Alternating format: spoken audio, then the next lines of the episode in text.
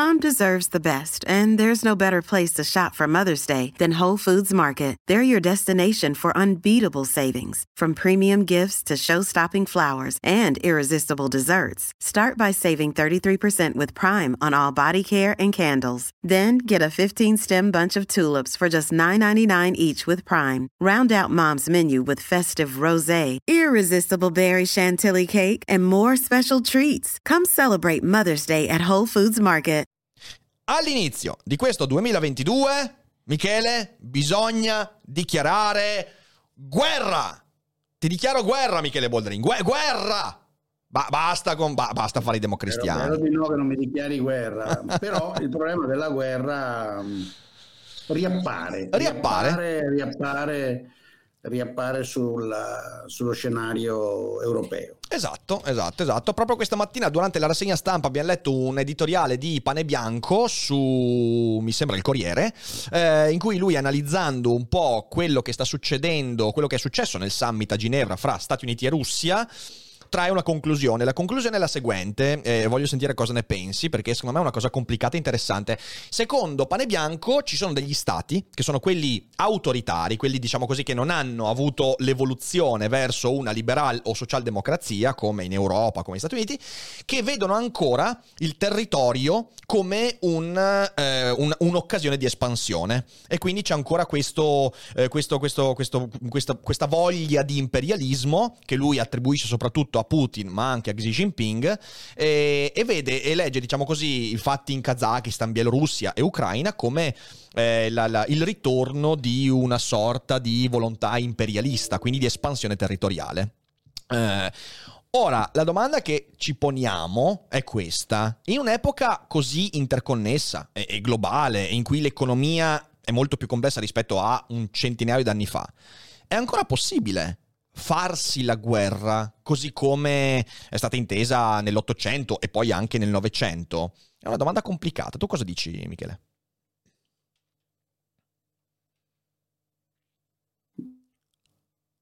Dico che schiacciando come un cretino ti ho spento la, l'audio invece di, di, di aumentarlo, volevo aumentare il volume, te l'ho tolto. Ma cioè, come, come, come, sì, come ti ho detto, è un problema. Ora, c'è una teoria che per il momento ha retto. Mm. Le democrazie non vanno in guerra, mm. però non vanno in guerra fra di loro, e probabilmente è vero, occhio e croce. Eh, qui c'è ovviamente la grande domanda, e cioè le democrazie non vanno in guerra fra di loro perché sono democrazie, e qua democrazie indipendentemente dal livello di reddito, dalla cultura, dalla collocazione geopolitica, come si chiama a dire, e così via, o le democrazie non sono andate in guerra fra di loro perché sono poche, quelle che chiamiamo democrazie, uh-huh. e perché in realtà sono ricche e quindi eh, i, i loro abitanti eh, trovano poco a guadagnarci alla guerra e sono disposti a compromessi eh, estremi, purché non si debba affrontare le armi. Questo è un primo quesito, io non ho una risposta. Uh-huh. Anzi, devo dire che un pochino propendo per la seconda, ma un pochino. Per Quindi dici che è la, la mancanza di convenienza, il fatto che siamo in pochi ad essere in democrazia? Cioè, da un lato siamo pochi ad essere in democrazia, quindi questo, questo test si è potuto fare su ben pochi paesi, okay. i quali vanno fondamentalmente d'accordo e sono ben delimitati geograficamente ormai da tempo piuttosto immemore, no? Uh, infatti adesso mi viene in mente anche un esempio che mostra che non è ovvio che essere democrazie più esenti dalla guerra, ed è la Catalogna. Um, quindi questa è la prima affermazione. La seconda affermazione è: quel gruppo di paesi che chiamiamo democrazie e non si fanno la guerra sono anche i paesi più ricchi del mondo. Mm-hmm. Certo, certo. Tolti quattro sceicchi arabi che sono ricchi loro e comunque vivono sulla fame dei, dei, degli schiavetti che importano, il resto insomma sono tutti i paesi più ricchi del mondo. E quindi la domanda è, è il fatto di essere democratici, e cioè il fatto che, essendo che le decisioni politiche devono essere supportate dalla maggioranza della popolazione, che impedisce la guerra, o è il fatto che sono ricchi e quindi i cittadini dicono: aspetta un attimo, cosa cazzo ci guadagna andare in guerra? Mm-hmm. Uh, non ci guadagno niente e rischio di morire, di avere la casa distrutta, di avere mio figlio o mia figlia mo- assass- morti, insomma uccisi. Non conviene, cerchiamo le soluzioni. Perché? Beh, perché ci sono un po' di controesempi al buon uh, Panebianco. Ecco, ammetto, disclaimer, a me Panebianco è mai piaciuto. Mi, okay. sa, mi pare un chiacchierone uh, che insomma ecco, non, non mi sembra una cima della scienza politica, il suo sì lo prova. E poi purtroppo io sono con una memoria lunga, era uno che ha cantato il peana di Craxi per troppo lungo, troppo tempo, e ah poi dai, non lo sapevo. E io queste robe non me le scordo. Eh sì. Allora torniamo però al punto. Uh, beh, uh, gli Stati Uniti fra i presenti a gara con l'Inghilterra, la più, la più vecchia democrazia, di sicuro la più coerente. Mm-hmm. Gli Stati Uniti hanno fatto alcune guerre difensive, d'accordo. Possiamo dalla Corea, se volete addirittura il Vietnam, possiamo introdurre e fare l'elenco del Vietnam come, come dire, errore di valutazione in buona fede. Sì, sì, da, da un certo punto di vista sicuramente sì. Certo, certo, certo. No. Però, però, però, dottrina Monroe, presenza e di Marines in tutto il Caribe e, e, e così via. Uh, occupazione di Afghanistan e in Iraq, eh, per quanto giustificate, non mi sembrano, no? Che non siano elementi territoriali. Quindi anche le democrazie, anche le democrazie capitalistiche del libero mercato, certi territori gli interessano. Mm-hmm, certo, certo. E l'argomento, se capisco, di Panebianco, che non è un argomento originale, è un argomento che gira in scienza politica da un po', è: se sei un autocrata, c'hai la visione schmittiana del mondo, il nomos della terra, il popolo, la nostra terra, e pensi che la ricchezza venga dal conquistare terre perché voi schiavi, eh, donne e, e prodotti agricoli. Se sei un paese avanzato democratico, sai che la ricchezza viene da Silicon Valley, te ne freghi, certo, del territorio. Sì, dipende. Cos'è sto bip? Se c'hai bisogno di petrolio. C'è un bip. È ah, la bomba, okay, che ti sta lanciando. Ho detto, sta per esplodere qualcosa. Bip! Eh, c'è beep. Un bip che viene da qualche parte, ma oh. Può darsi che sia da mio padre, eh? Sì. Ok, ok, ma tuo padre fa bip? Tuo padre fa bip? Si sta, si sta misurando. Sono a casa di mio padre, signore e signori. E cioè, ti stai misurando qualcosa? Eh, stava, era mio padre che si misurava la, la, la, la, la saturazione di ossigeno. No, pensavo no. che tuo padre facesse bip. Ho detto, beh, non è un bel segno. Normale, insomma, per novantaquattro anni. Perfetto. novantaquattro anni, novantaquattro per cento. Beh, insomma, perfetto, perfetto, perfetto. Allora, su eh, questo, questo eh, sono dei punti molto interessanti. Allora, eh, parto da un rispondo a una cosa che hai detto all'inizio. Eh, secondo me, nella democrazia eh, non è tanto, cioè la, la ritrosia alla guerra, alla violenza, non è tanto una cosa negativa, quanto una cosa positiva, cioè io credo che, da questo punto di vista, io sono molto, molto, molto vicino a quello che scriveva anche Riccardo, Adam Smith e via dicendo. Una società che si apre al commercio più che alla democrazia crea una rete di interrelazioni talmente forte che non solo non vede più di buon occhio il conflitto, ma si dimentica del conflitto come, eh, come soluzione. Eh, cioè, in fin dei conti, io faccio un parallelismo con una cosa che abbiamo vissuto, eh, che però questo in realtà è stato un, un errore. Pensa alla, alla pandemia, ok?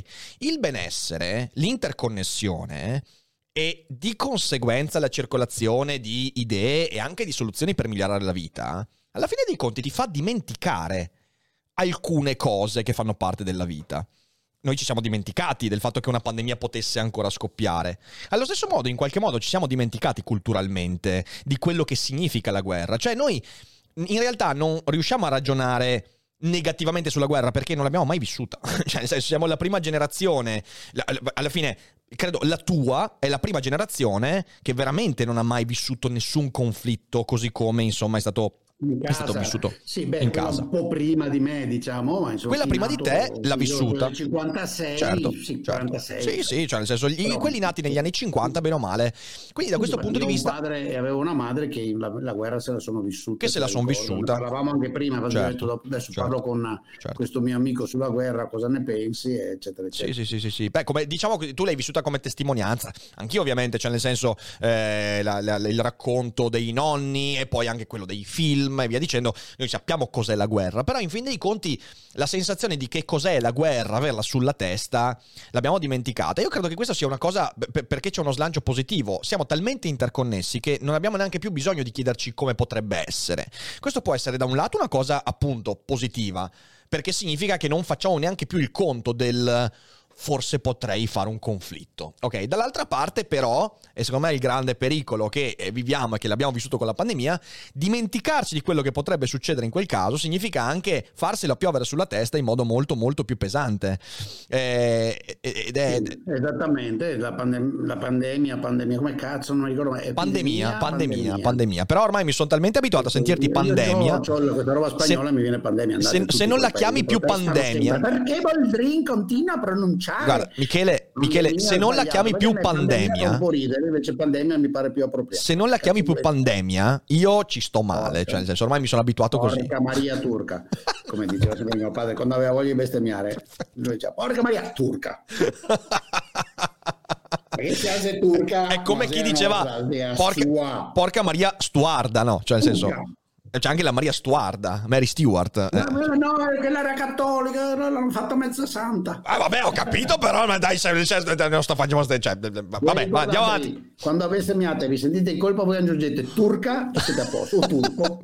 Ok, e ti danno del razzista. Allora, siamo tornati alla pretrasmissione. Um, osservazione, per esempio, la ter- di nuovo sulla territorialità, perché io sì. non credo a quella teoria, credo che sia più la teoria. Del, di quello che abbiamo da perdere, eh, Catalogna. Sì. Se voi guardate, in Catalogna sono arrivati a tanto così dalla guerra civile. Sì. E non è detto che non ci ritornino, perché adesso c'erano le elezioni, il processo è continuato, uh, Sanchez io credo perde, perché non ha ah, sì? fatto... Cioè, sì, ne ha provate di cotte e di crude, ha provato di tutto, bah, non mi è piaciuto per niente il vecchio compare. Okay. Io ho questo grande merito che, che quando lo incontrai tanti anni fa, quando era un giovane deputato in un dibattito televisivo, andai dai miei amici socialisti, c'è sveglio quello farà strada, ma davvero è una, quello sveglio farà strada. Infatti quando, quando divenne, quando si prese il partito, due o tre mi scrissero joder Michele, te aguardas? Dico sì, me aguardo. Um, e ecco, comunque secondo me non ce la fa. Ora può darsi che sia un miracolo, eh, ma al momento non. Quando è che sono le elezioni in Spagna? Aspetta, l'anno prossimo credo, eh, fra, un, fra un anno mi sembra, sì, circa, no, quindi non è, non è molto lontano la, sì, la, sì, la sì, cosa sì. No, che c'è aprile, quelli in Francia quattro anni mm. uh, sì, sì, sì, sì, quindi sì, sì, eh, sì, sì. credo abbiano votato nel diciannove, più quattro mm. fa ventitré, sì, sì, sì, sì, sì, sì, è l'anno prossimo, l'anno prossimo infatti mi, mi, mi pareva, credo, credo sia così. Ok, e, e allora cosa volevo dire, se va al, se vince la destra, questa destra spagnola che si è ulteriormente radicalizzata con la componente Vox, uh-huh. e la Catalogna si è rad- ulteriormente radicalizzata con la componente eh, Esquerra Repubblicana, uh-huh. ma non lo so cosa possa succedere. Certo, certo, certo, c'è la possibilità. Eh, non vedo carri armati, ma qualche cosa di tragicamente violento può esistere, quindi io non, ed è una questione territoriale. Certo. Perché? Perché è una questione territoriale, cioè c'è un pezzo di Spagna che dice no, quel pezzo di terra lì appartiene a noi tutti e voi non ve ne andate, non diventate indipendenti. E notate che il problema ucraino, Crimea, eccetera, è analogo, è molto simile. C'è una visione russa, panrussa, no? Che l'Unione Sovietica aveva realizzato, questa visione panrussa è saltata a...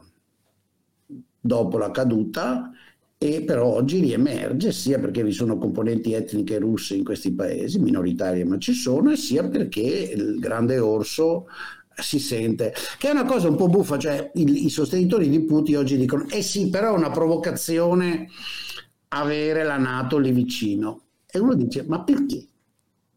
No, ma anche, ma anche eh, se fosse è una roba gigantesca che finisce dove, come cazzo certo. si chiama Vladivostok, la Russia Kamchatka. E la Cina confinano, la Mongolia, non lo so, eh, eh, Russia, la Russia è sterminata, è enorme, che problema ha di certo. difesa territoriale, cioè perché la sua, come dire, isolamento territoriale con gli stati buffer in mezzo, che poi stati buffer vuol dire specialmente che sono stati succubi polit- politicamente alla Russia, capiamoci, no? Sì, sì, sì, sì, sì.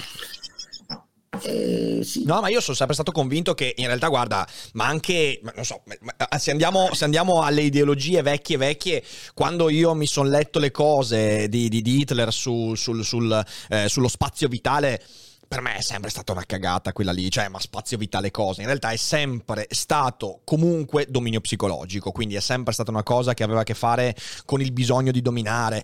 Io quindi non sono assolutamente convinto come te di quello che dice Panebianco sul, sul dominio territoriale, cioè nel senso, la Russia è palesemente un posto che non ha bisogno di espansione territoriale, ma ha un bisogno psicologico, ed è il bisogno ideologico, è il bisogno di rifondare un'immagine imperiale, è una nostalgia di un impero.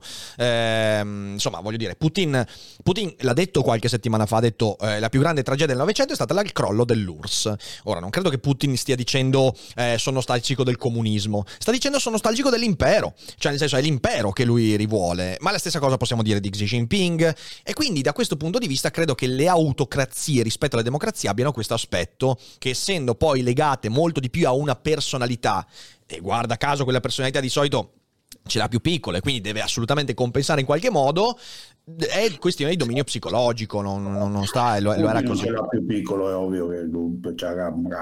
Hey, it's Ryan Reynolds and I'm here with Keith, co-star of my upcoming film If, only in theaters May seventeenth. Do you want to tell people the big news? All right, I'll do it. Sign up now and you'll get unlimited for fifteen dollars a month and six months of Paramount Plus Essential Plan on us. Mintmobile.com slash switch. Upfront payment of forty-five dollars equivalent to fifteen dollars per month. Unlimited over forty gigabytes per month. Face lower speeds. Videos at four eighty p. Active Mint customers by five thirty-one twenty-four get six months of Paramount Plus Essential Plan. Auto renews after six months. Offer ends May thirty-first, twenty twenty-four. Separate Paramount Plus registration required. Terms and conditions apply if rated P G. Non entriamo in questo argomento. No, non vedi, se non ce l'ha, se lo gonfia. Eh, se lo gonfia, se esatto, lo, esatto. Se non ce l'ha, chiede al suo amico Berla. Berla, com'è che si fa B S? Com'è che si fa sta roba della pompetta? No, no, fermati, fermati. No, fermati che se diventa P D R poi questo è vilipendio. Non farlo, non farlo. Eh beh, bello dirlo prima allora che non è vilipendio, scusami. Guarda che quello fa anche la legge, la fa anche retroattiva, la fa anche retroattiva, sta attento. Dici che la fa retroattiva? Ah beh, guarda, con quello a cui ci ha abituato. Sarei comunque in galera con, con lui autocrata. Ma ecco, tornando di nuovo che oscilliamo fra, e va bene così, tornando di nuovo al serio. Io tra l'altro, ecco vedi, io capisco l'ossessione del pseudoliberale standard a fu supporter di Craxi di semplificare il mondo. Ci sono i buoni, ci sono i cattivi. E i comunisti, siccome una volta c'era Mao, Cina e Russia sono la stessa roba. Mm. No, non sono la stessa cosa. E per quanto io abbia sempre di più a fastidio uh, Xi Jinping, anche dal punto di vista cinese, forse influenzato dagli amici, che lo ritengono un danno per il paese, certo, pericoloso, è un fattore di, arretrate, di, di blocco dello sviluppo, uh, il problema cinese non è il problema russo. Allora, bisognerebbe studiare la storia della Russia, invito chi vuole. La storia della Russia è una storia di espansione, certo, continua, no? Eh, che inizia seriamente in tardo seicento, inizio settecento e sembra non voler cessare, no? I vari stan, eh, loro li considerano come parte del loro grande impero.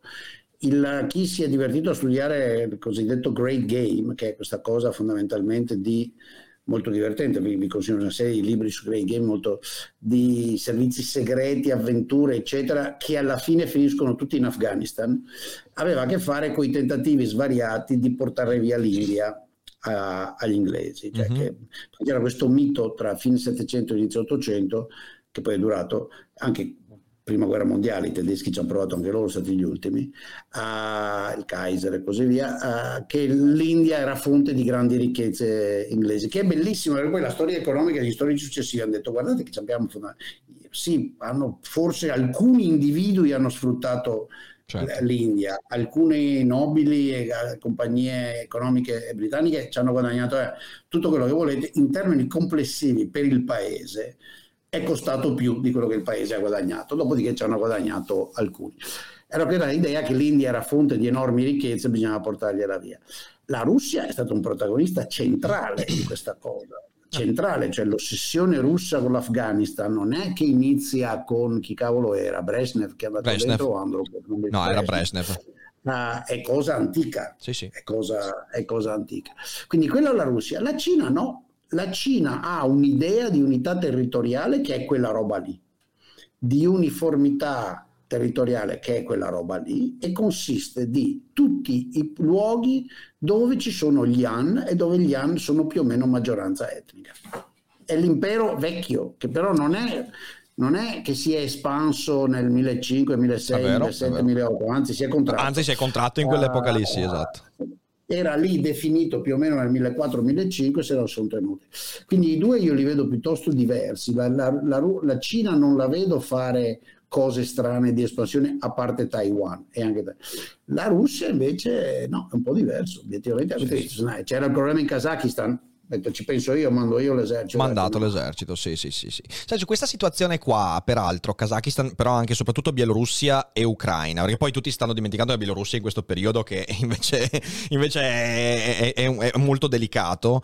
Um, io una cosa sono rimasto basito, sono rimasto basito dall'Europa, perché in questi, in questi, non so se li hai seguiti un po', questi, questi talks fra Stati Uniti e Russia a Ginevra, però eh, li abbiamo seguiti qua, e, ed è incredibile il modo in cui l'Europa è stata letteralmente estromessa, cioè dal dibattito l'Europa è stata messa da parte e nessuno stronzo burocrate dell'Europa ha detto scusate, scusate, però se scoppia il casino in Ucraina a pagare le conseguenze immediate sarà l'Europa. Eh sì, ma dove sono i carri armati europei? Scusami, cioè, dove senso... sono i cacciabombardieri europei? Dove sono sì, i marines europei? Eh, so, ciccia, è quello il punto che volevo fare io. Ragazzi, su questo sono d'accordo col mio cugino un po' così, eh, a volte un po' right wing. Si vis pacem para bellum. Oggi è vero come duemila anni fa. Sì, sì, indubbiamente. Gli europei non sono neanche disposti ormai a prendere in considerazione il rischio della guerra. Sì, prendere sì, in considerazione sì. il rischio della guerra. E quindi sono dei lame duck, sono lì seduti davanti alle potenze del mondo che gli dicono avete voglia di farci un culo così, prego fate pure, perché tanto io, ci, io metto più vasellina, poi voi vedete. Cioè io non so che altro dire, è ovvio che non entrano in gioco. Come fai a entrare in gioco quando non hai nulla da mettere in gioco? È una questione militare, è una questione militare, Cristo. Sì, sì, sì, sì, sì. sì. Eh, questa cosa qua è, è pazzesca, perché in realtà si dice continuamente eh sì, l'Europa, l'Europa deve farsi più forte, via dicendo, però non c'è, non c'è una faccia, non c'è chi ci mette la voce, non c'è nulla di nulla. E poi ovviamente sì, cos'è che hanno fatto? Hanno fatto quella, quella misura dei seimila, eh, seimila militari per l'esercito europeo, seimila militari, ma seimila militari cosa? E, e quindi, e quindi è... Eh, sei muto, sei muto Michele, non abbiamo sentito. Sì, questa roba che siccome c'era il ritorno continuo a spegnere, poi mi, mi, mi scordo di, di riaprire. Gesti simbolici, sono d'accordo. Ecco, questo siamo diventati un continente un po' strana, questa cosa qua. Lo so che eh, molti di quelli che ci ascoltano dicono ma Boldrin, un, un, un reazionario, guerra fondamentale, ma non è vero. Ci stiamo facendo veramente del male, ve lo dico, tra gestione della pandemia... le follie di noi andiamo tutto quanto a vento e sole per il duemilatrenta perché siamo più fighi di tutti, che poi non contiamo un cazzo nel global warming ormai, rendetevene conto, quando hai il nove per cento lo porti al sei per cento, hai eliminato il tre per cento, bisogna eliminare il trenta per cento, cioè, okay? E anche lì cioè, sare- potremmo essere un po' più convincenti con i signori cinesi e anche russi ed altri se avessimo qualche migliaio di carri armati in più di nuovo modello, e non lo sto scherzando, eh. certo certo certo E questa cosa che la, la dimensione militare di sicurezza del mondo è una specie di esercizio simbolico, per cui noi ci accodiamo con truppe simboliche agli americani tutte le volte che per qualche ragione ci sembra che i loro interessi coincidano con i nostri, quando invece non coincidono, come ci sono delle situazioni dove non coincidono, pensate al Medio Oriente, no, pensate a tutto il Medio Oriente. Abbiamo capito, noi per carità, noi abbiamo deciso in Europa che noi non avremo mai più bisogno del petrolio, fra quindici anni avremo tutto elettrico prodotto da Wind, sì, sti cazzi, uh, sti cazzi nella versione originale di sto cazzo, uh, eh, capite? Però è ovvio che poi diventi, diventi una specie di... irrilevante l'atteggiamento degli europei, ho capito che siamo diventati vecchi, ma Cristo, cioè è veramente strano.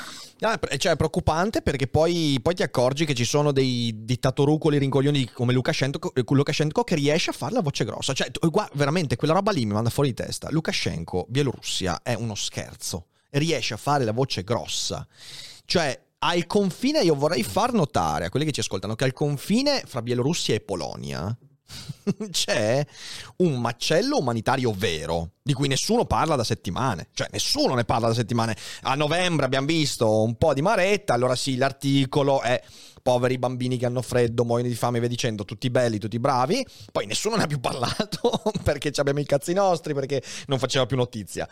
C'è un macello umanitario incredibile e c'è sto dittatorucolo che ha soltanto il vantaggio di essere sotto l'ala protettrice di Putin, che sta facendo il bello e il cattivo tempo con uno stato, la Polonia, che io vorrei ricordare ha dei problemi seri nella relazione con l'Europa, perché la Polonia è in bilico fra quella che è una democrazia funzionante e quello che è una caduta in una me- mini autocrazia. E, e, e, e c'è Charles Michel che dice lì mm, sì, no, l'Europa in effetti deve fare qualche cosa per sta Polonia che rompe le balle.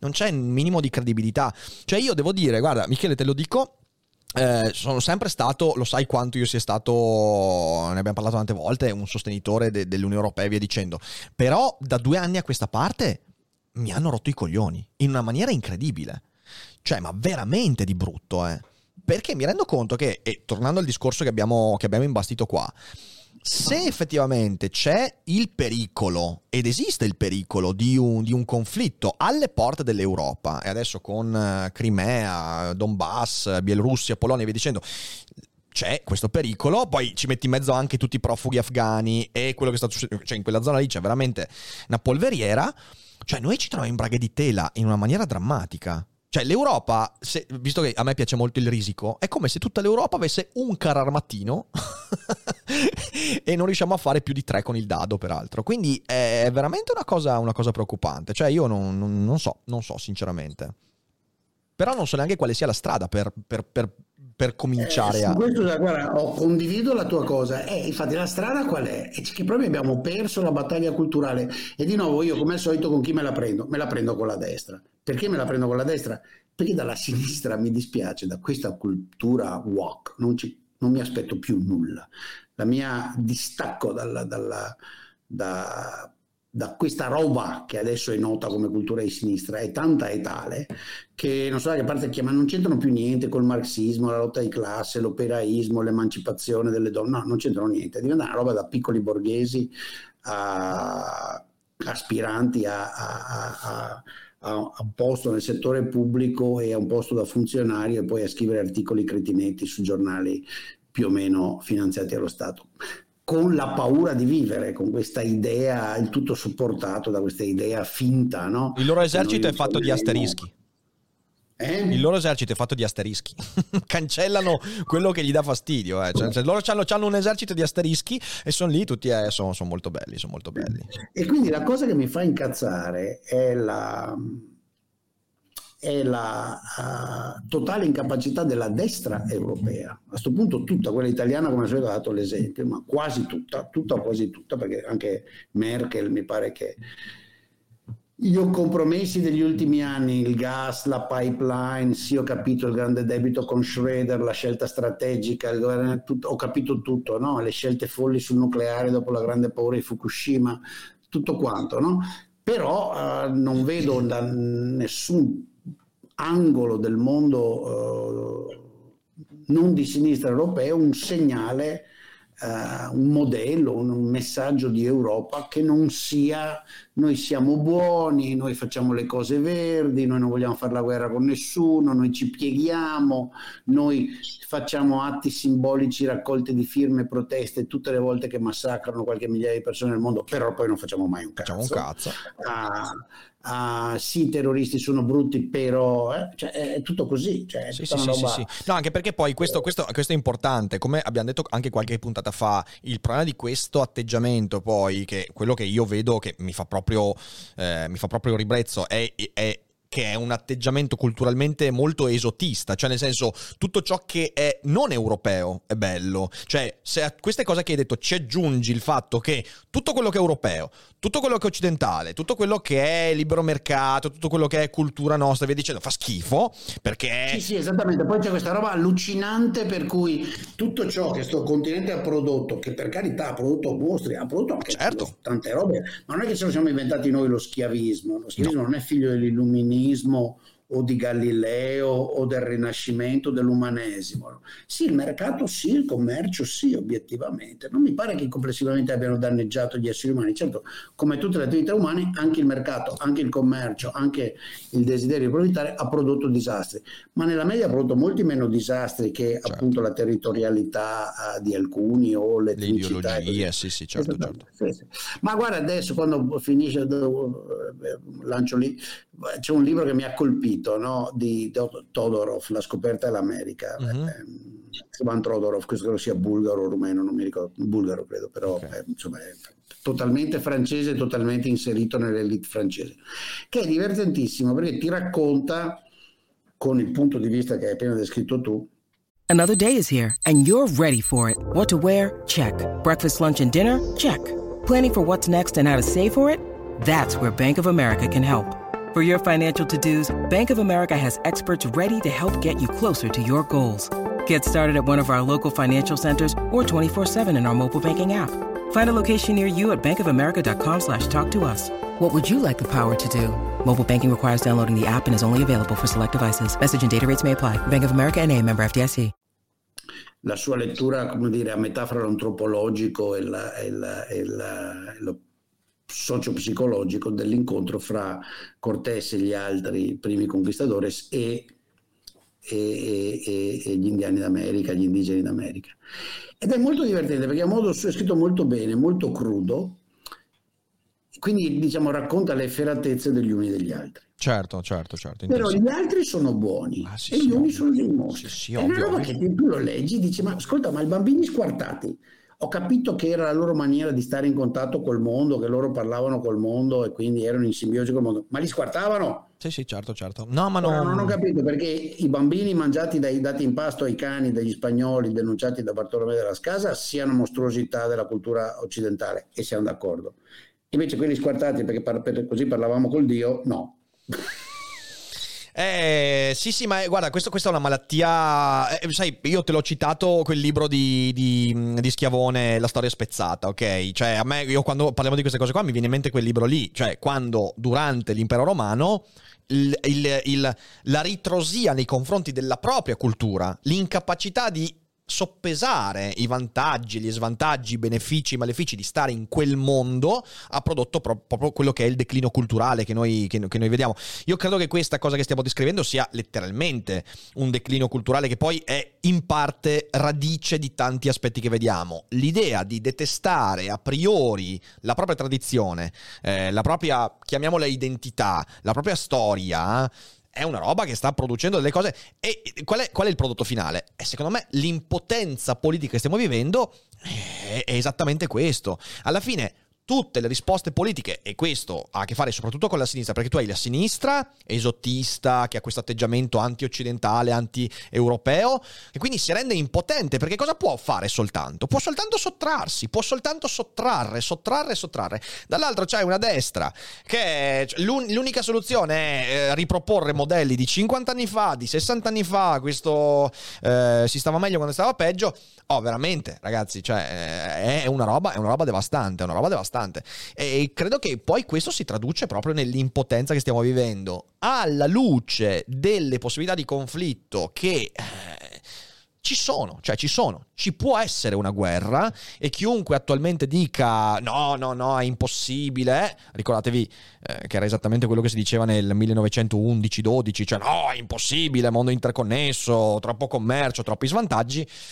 Noi dobbiamo renderci conto che c'è questo pericolo, e forse è già troppo tardi per dire ok, che facciamo? Riusciamo a rafforzarci un po', a creare una politica che ci permetta di guardare in faccia questo pericolo? Secondo me è troppo tardi. Non so se tu vedi delle soluzioni all'orizzonte, però mi sembra che siamo veramente molto in là. In là. No, no, soluzioni per noi non ce ne sono, noi non giocheremo nessun ruolo. Quello che succederà in Ucraina, gli scambi, le decisioni, qualsiasi evento, sia esso dargli un pezzo, che poi Putin è capace di accontentarsi di un pezzo, o limitare, la, continuare a mangiarsi Bielorussia, by the way, no?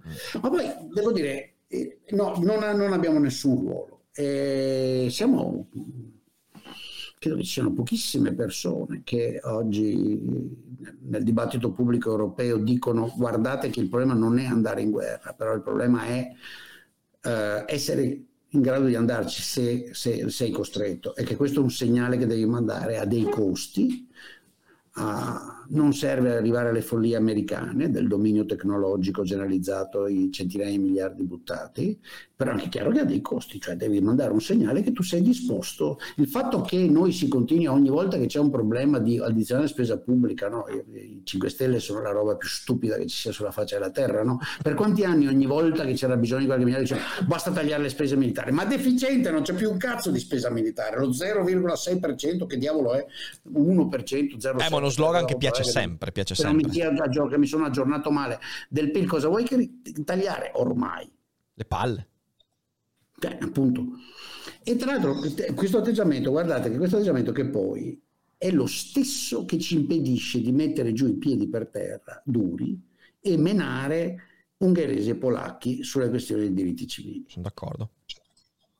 Sono d'accordo, sono d'accordo su questo, e sì, sì, sì. A mio avviso culturalmente è la stessa cosa. Se, se, no, se, si fosse, se si avesse la capacità di guardare dritto negli occhi Putin e Xi Jinping, avresti anche la capacità di guardare i polacchi, gli ungheresi e dici scusate ragazzi, cioè, davvero volete i soldi, volete stare al mercato, la dovete raddrizzare, mi dispiace. Cioè, potete continuare a rimanere reazionari dentro di voi, però la gente eh, la, la trattate secondo certe regole. Perché la stessa... atteggiamento culturale. Sì, sì, sì, sì. Sono, sono d'accordissimo. Eh. E questa cosa qua, questa cosa qua è preoccupante, preoccupante. Guarda, eh, eh, l'unica cosa che penso è che, cioè, il mio timore, sai qual è? Il mio timore è il seguente, che come giustamente abbiamo detto, eh, noi siamo culturalmente refrattari alla violenza, alla guerra, cioè non riusciamo neanche più a pensare queste cose qua.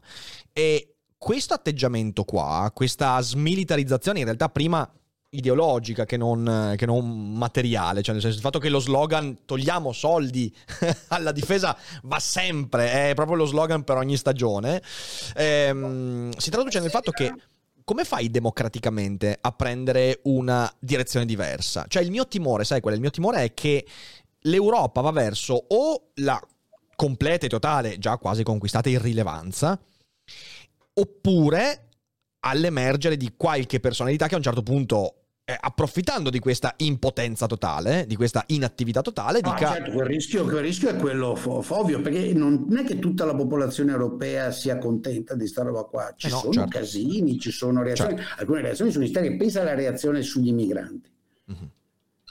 cioè, la reazione sugli migranti fu, io la interpretai quasi dal punto di vista psicologico, no?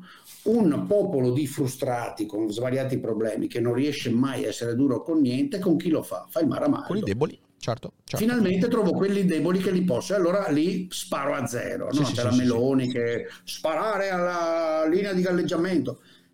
Voglio dire, perché la Meloni non dice le stesse cose, sparare alla linea di galleggiamento a, a, a Putin? Perché non dice mandiamo i Marò a, in Crimea a difendere? No, non lo dice, dice sparare sulla linea di galleggiamento. Sì, di sì, sì, sì. Perché? Perché ci sono i deboli.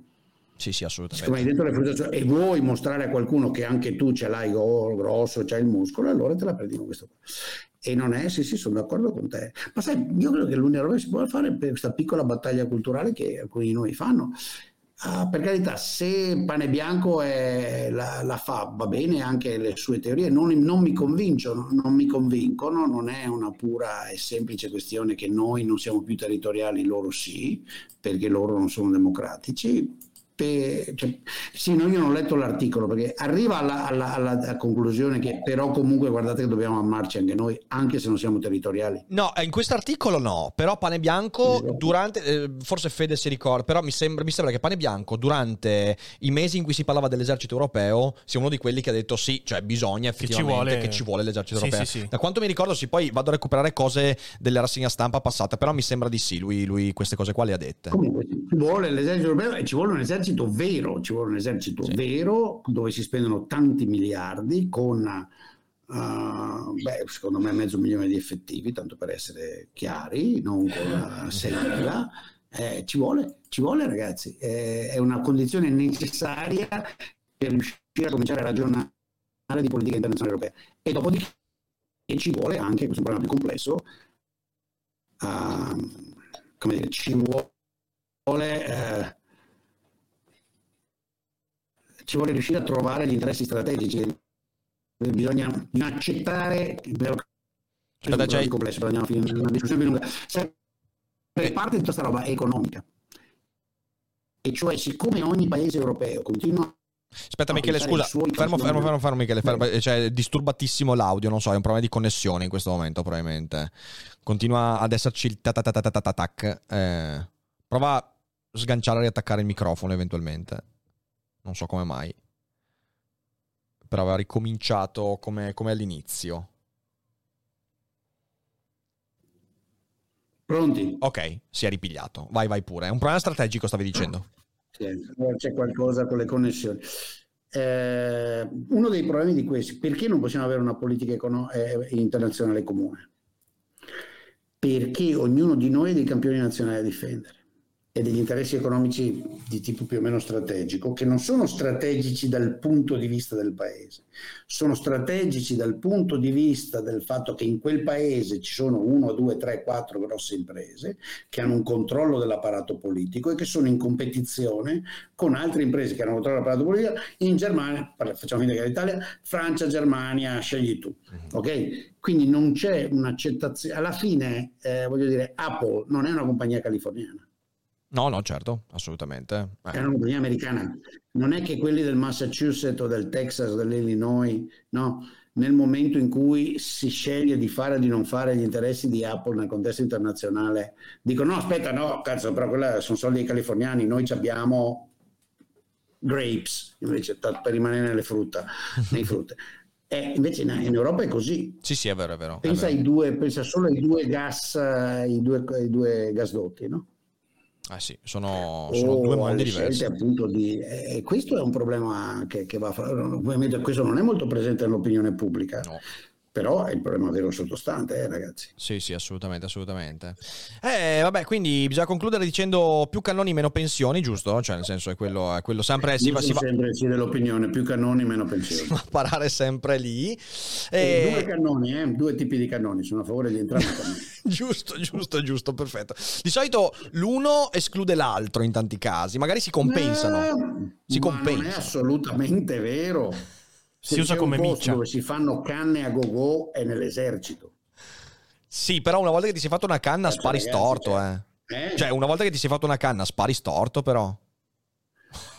Non lo so, può darsi. Però io una cosa so per certo, negli eserciti di questo mondo la signora canna e non solo la signora canna. Sai che su questa cosa qua io Ci mi sono son letto le canne di cannone che le canne di cannina. Io mi sono letto un po' di cosa a riguardo. Questa secondo me è una roba d'anni ottanta e novanta. E guarda che, è che negli eserciti le sostanze sono un po' cambiate, sono un po' cambiate. Può darsi. Sono un po' cambiate. Probabilmente c'è ancora una compresenza, però a spanne negli ultimi trent'anni l'equilibrio si è spostato in altri tipi di sostanze. Mm, sì, sì, sì, eh. sì. Sì, sì, ho letto anche un libro, guarda, qualche anno fa, eh, su che, che in un capitolo trattava questa cosa qua sulla guerra in Iraq e in Afghanistan. Almeno per quanto riguarda l'esercito, l'esercito americano, quando si parla di consumo di sostanze sono diverse rispetto a quelle degli anni novanta e ottanta. Quindi non saprei, non saprei. Però beh, questo è un discorso veramente che è meglio non aprire. Beh, stasera questo è un altro argomento, cercherò di indagare. La mia impressione uh, la mia impressione dal mondo americano è che il consumo di sostanze sia sostanziale Però no, ci sta, ci sta. Comunque, vabbè, vabbè. Eh, questo, questo... Non diciamo, era no. già parte di una battuta. Sì, sì, no, era una battuta, una battuta. E va bene, beh, io credo che, che, che sia tutto. Adesso dedichiamo qualche minuto alle domande. Poi tu, quando, quando devi andare, ovviamente, Michele, io tranquillo. Sì, sì, e prego, grazie mille per la chiacchierata, che credo siano venuti fuori degli spunti molto interessanti. E cerchiamo di, di tenerci, tenerci co- coperta bene la testa. Cominciamo a scavare un bunker, cosa dici? No, dai, è troppo presto. No, il bunker no. Beh, se ovviamente la puntata vi è piaciuta, diffondetela, voi mi raccomando, ricordatevi, la cosa che dovete fare è condividere le puntate. Se vi piacciono le puntate, fatele conoscere alle persone lì fuori, che ce n'è bisogno, ce n'è bisogno. Quindi grazie Michele, grazie a tutti quelli che sono stati qua con noi e ci rivediamo al prossimo Dufere Boldrin. Buona serata. Buona serata a tutti. Ciao belli. I'm Sandra, and I'm just the professional your small business was looking for. But you didn't hire me, because you didn't use LinkedIn Jobs. LinkedIn has professionals you can't find anywhere else, including those who aren't actively looking for a new job, but might be open to the perfect role, like me.